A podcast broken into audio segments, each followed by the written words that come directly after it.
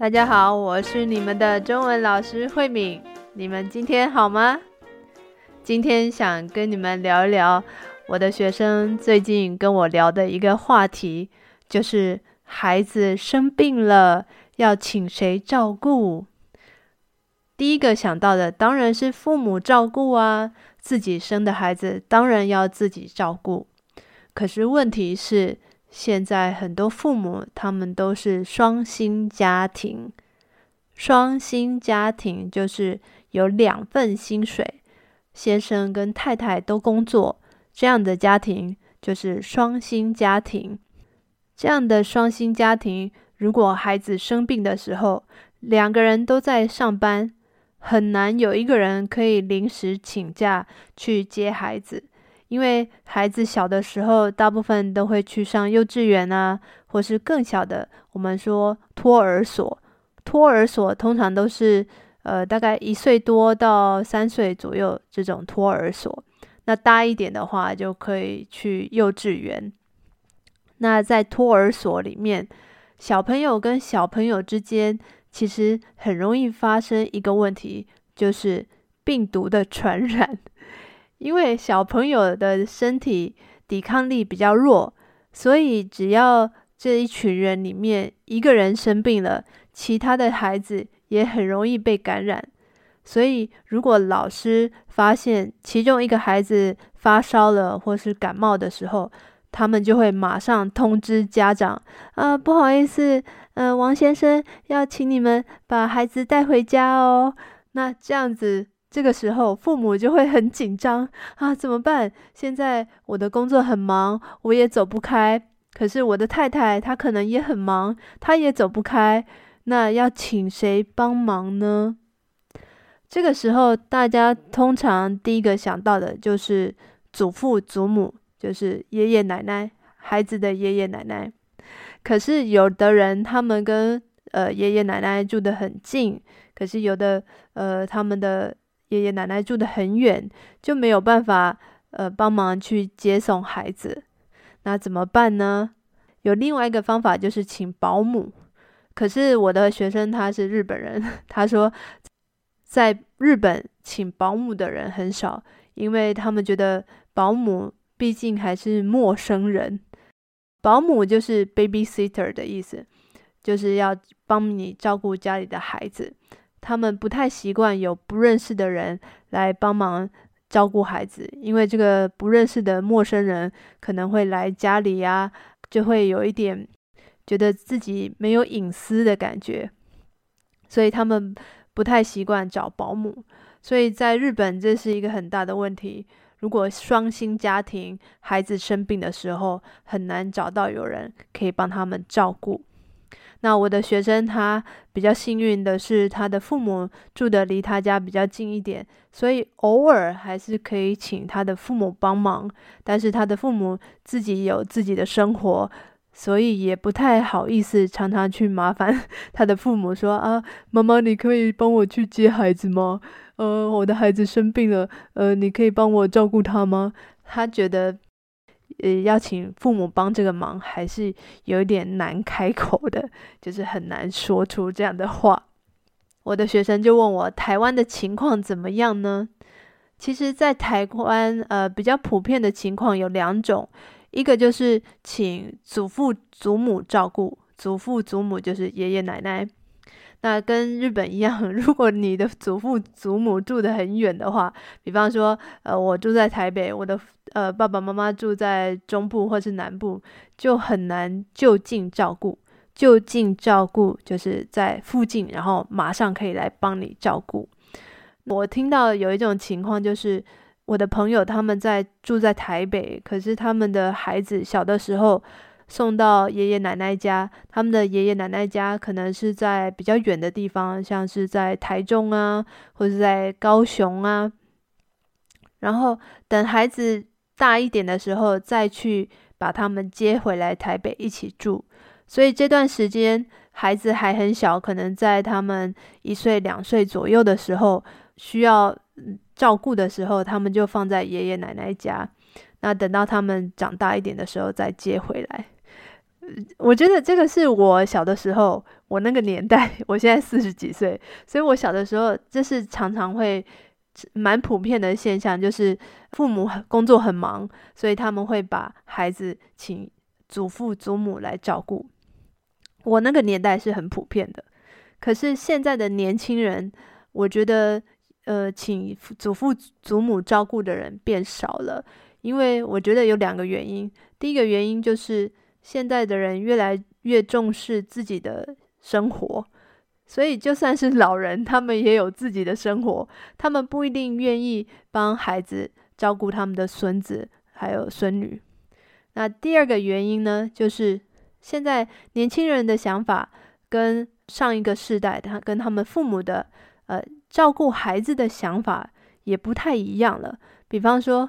可能我父母那个年代的人就觉得吃东西的时候，他们觉得孩子要多吃一点啊，呃，可是现在的父母觉得，呃，他如果吃不下，就不要让他再吃了，或是有的爷爷奶奶可能会觉得，啊，给孩子吃一点甜的东西没关系啊，如果他们开心就好了，呃，可是有的父母就觉得，呃，我的孩子不可以吃有糖的东西，呃，有糖对身体不好，有很多很多就是照顾孩子。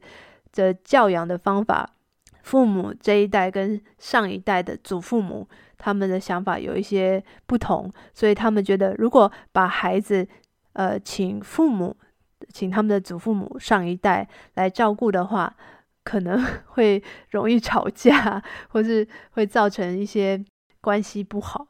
呃，所以在台湾现在，请呃自己的爸爸妈妈来照顾孩子的父母是越来越少的。嗯，就是这两个原因，一个是我们的爸爸妈妈 自己也很忙，或是他们年纪也大了，身体没有那么好，因为照顾孩子是需要很多体力的，因为孩子他们一直要玩，那爷爷奶奶可能也累。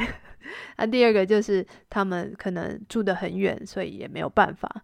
那第三个我还想到一个，就是钱的问题，因为如果你请父母带的话，一样也也是要给你的父母一些钱。这些钱要给多少呢？给多了也很难，给少了也很尴尬。另外一个就是，如果你真的付钱给父母的话，好像你对父母的期待也会多一点。我已经付钱给你，所以我希望啊，你照顾的时间可以长一点啊，或者是什么的。我觉得啊，跟父母算钱这件事情真的 很难，所以有些人就想啊，不要麻烦父母了，那我就请。外面的保姆来帮忙。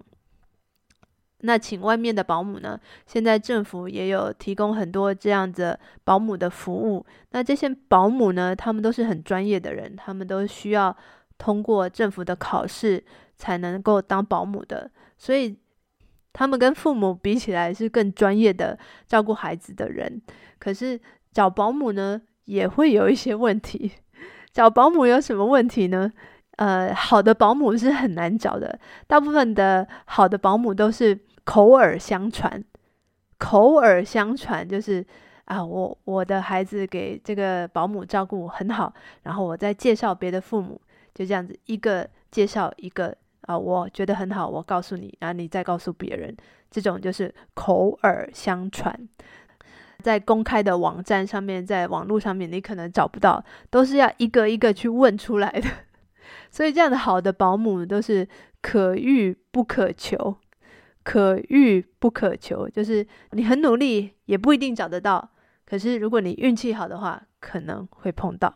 所以我们说，就是好的保姆是可遇不可求，好的保姆是非常抢手的。那一般的父母他们在找保姆的时候，也会碰到一些困难，就是。有一些人呢，其实他们知道保姆很专业，可是他们还是会有一些担心，他们还是不太想请保姆帮忙。为什么呢？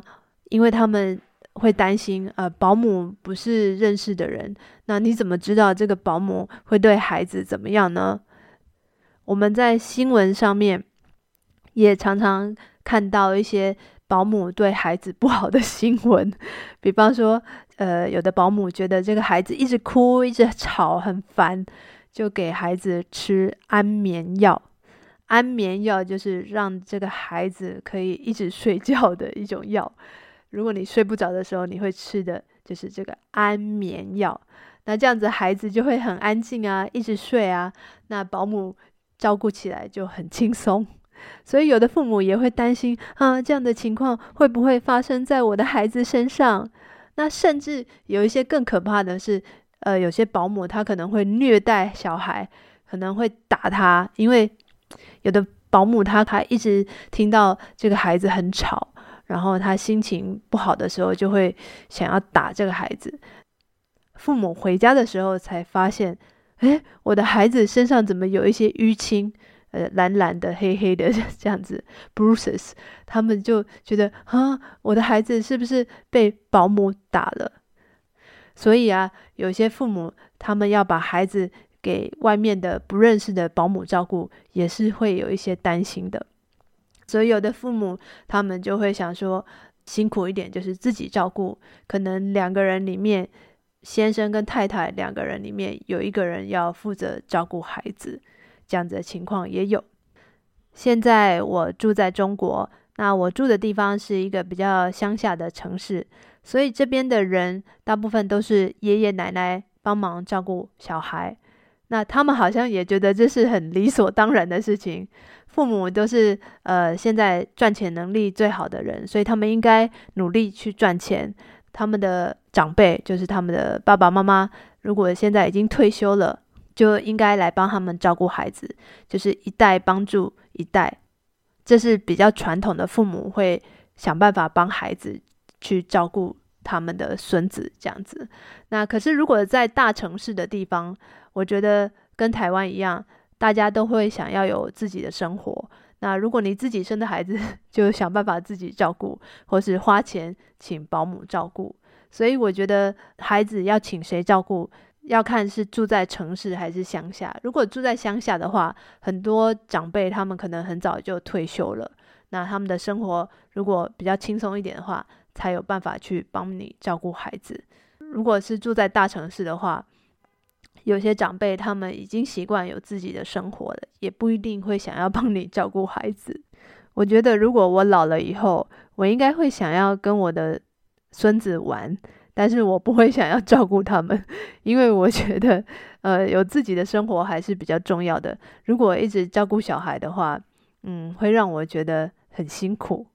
那我也很好奇，在你们国家，如果是一个双薪家庭，就是先生跟太太两个人都工作的情况下，谁来照顾小孩呢？会请你们的祖父母帮忙，还是会请保姆帮忙，还是你们有其他的方法来照顾小孩呢？那我也很好奇，在你们的国家是什么样的情况？记得请你留言告诉我哦。今天的节目就到这边喽，谢谢你们的收听，我们下次见。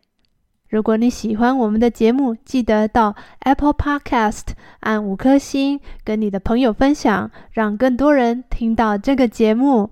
如果你想上中文课的话，也可以在我的 Instagram 留言给我。